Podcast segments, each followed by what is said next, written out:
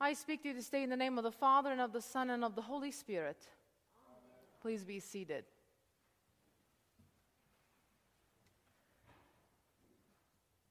What is the name of the feast that the church celebrates today? You're probably inclined to say Epiphany, but actually, but actually, Epiphany was the feast that we celebrated yesterday, and it makes this Sunday the first Sunday after the Epiphany. But underneath the first page of your bulletin, there's another title for the feast. And that says, The Baptism of our Lord, Baptism of Jesus.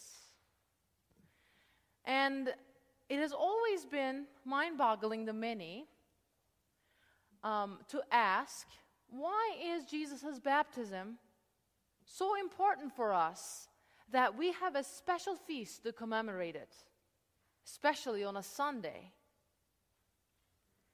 The, the feast of Christ's baptism is like many other feast days in the life of the church. People see the designation, scroll across the cover page of their leaflet. They form a mental picture of the corresponding scene of our Lord's life, being baptized. But as they leave church, they probably forget about the whole blessed thing. But it has been said that one man's feast is another man's famine. And I fear that today in the church, we have a famine of understanding as to the real reasons behind the feasts of the church. And feasts of the church are not about just colors of the church, as some brain dead Anglo Catholics seem to think. The feasts of the church remind us annually the important events and ideas in salvation history. The feasts for us are like liturgical reminders that help us not to forget to remember what's important. So let's talk a few minutes about the feast of the baptism of Jesus. Why is Jesus' baptism such a big deal? Most of us in this room have been baptized, and we don't get a feast. Isn't baptism simply about joining a community of believers? So, Jesus' baptism was just his initiation into the religion of the month club? Or was Jesus' baptism a chance for him to meet his crazy cousin, John the Baptist? And some say he wouldn't get a real job and he moved out of the wilderness to find himself. He was an old fashioned hippie, wearing retro clothes and eating honey glazed bugs and utterly disappointing his Jewish mother. Was Jesus' baptism as simply an occasion for God to acknowledge that He is His Father?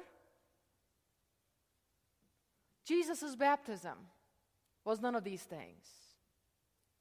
It was the point at which the paradox of who the Lord is was and what he came to do first converged into time and space. It was the beginning, official beginning of his ministry. At that moment and in that place, God reveals for the first time in concrete terms the mechanism by which humanity's salvation would be wrought. Jesus, the sinless Son of God, would save sinful humanity by totally identifying himself with them so that he could offer himself as a substitute for them. Let's see how this works. Holy Scripture tells us that humanity is dead in their trespasses and sins. Trust me, I don't like to hear about it either. And most people don't like to hear it deep down. But we know there is something to this. People can do and behave in utterly irrational and selfish ways. And people who do that can also be oblivious to the fact.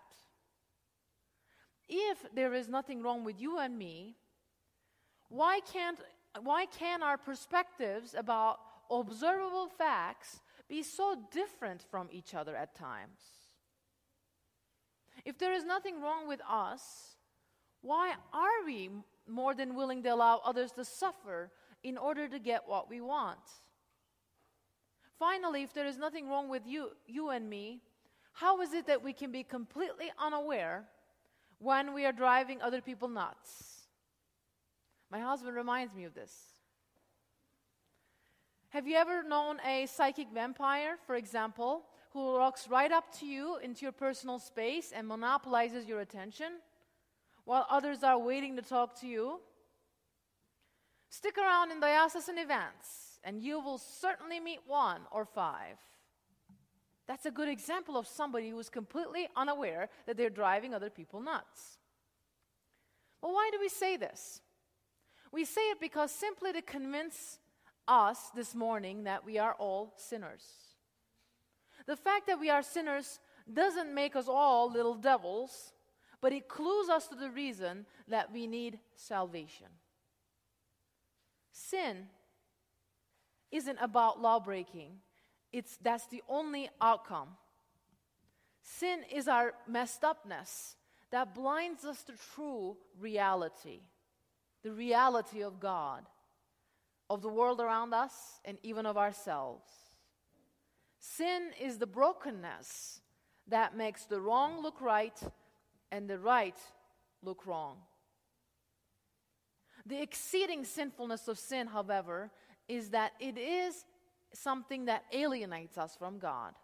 And that is the real problem. Not punishment, not condemnation, so on and so forth. But it cuts us, it, it, it disables our relationship in a way, it's hindered. So let's not think about sin solely in terms of crime and punishment. That is one of the biblical metaphors.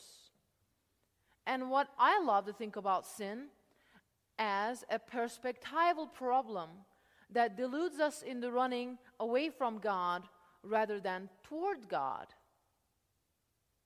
And I have a wonderful uh, illustration that I just lived through it in the last five days. My brother in law, Perry, suffers from schizophrenia. Unmedicated, he sees, hears, and responds to things that are not really there. And I just spent four days with him, unmedicated, within the same house. And believe you me, I can tell you stories. When we try to tell Perry his reality is not real, he becomes angry, violent, and paranoid.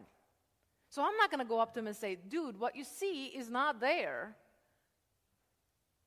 You would too be surprised, like Perry, if someone told you the person sitting next to you wasn't there. And I think that is a wonderful um, example of what sin does. It creates a spiritual lens of seeing things that are not there or not seeing things that are there. It causes us to see as beneficial things ultimately harmful to others, to ourselves, and to our relationship with God. Sin causes us to do things that separate us from God and keeps us from realizing it. In Romans 6, Paul writes, The wages of sin is death. But we are not here to be caught up in punishment and crime. What Paul is saying is utterly logical. If sin causes us to separate ourselves from God, it also keeps us from realizing that we are doing it. And left to our own devices, our separation from the Lord will increase and increase until the ultimate separation of God results. Spiritual death in the Pauline sense is merely the final outcome of the pathology of sin sickness. Once we can admit that that is a universal human condition, as well as the vicious cycle from which we are powerless to deliver ourselves, we are in a place to consider the significance of today's feast Jesus' baptism. Mark tells us that John the Baptist proclaimed the baptism of repentance for the forgiveness of sins. Holy Scripture everywhere teaches that our Lord Jesus was sinless, right? And in the words of Paul, he knew no sin. So, why would a sinless person submit himself to a religious rite that identifies him as a sinner? And that is the question upon which logic of salvation rests. In Jesus' baptism, Christ identified himself with sinners so that he could become our Savior. Jesus, the one who, according to Paul, does not know any sin, puts himself forth to be baptized so that he could be counted as one of us. Why is this important? Matthew's version of the gospel story we also read in year A helps us understand. John the Baptist first refuses to baptize Jesus in that story. Why? Because only sinners need baptism, and John knew that Jesus was free from sin. But Jesus' response to John's refusal is remarkable. He tells him he must be baptized in order to fulfill all righteousness. Jesus is already righteous. He doesn't have anything more to prove with regards to his righteousness. And what Jesus means here is that he freely is willing to take to himself the label sinner. And this fact becomes important later because Jesus offers himself to suffer the consequences of humanity in the place of his brothers and sisters, you and for me. Only reason Jesus can righteously take upon himself the wages of sin is because he has freely chosen to identify himself as a sinner. In short, Jesus' baptism is the outward and visible sign of the inward and spiritual grace that makes it possible for him to be our Savior. Christ's baptism was the sacrament of his identification with us, our baptism. And likewise, in that rite, that when we were baptized, we were identified with Christ. It is in baptism that Charles Wesley puts it Jesus and all in him is mine. The Father's words spoken to Jesus as he came up out of the Jordan River become in our baptism God's words to us. You are my beloved child. In you I am well pleased. It only remains for us, and this is the hardest part, to believe these words every day and live into their reality. Do you believe them? Do we believe them really? Because if we do, we would be able to let go of our shame. We will be able to let go of our guilt. And we will be able to recover from the condition of utter desperation. And if we, we do believe, we will be able to stop struggling, to become what we are not, and we will be set to be free, to be who God says we are. In Christ, His beloved, His child, and His pleasure. In Jesus' baptism, God makes you and me His beloved child. And in that relationship, we are eternally loved.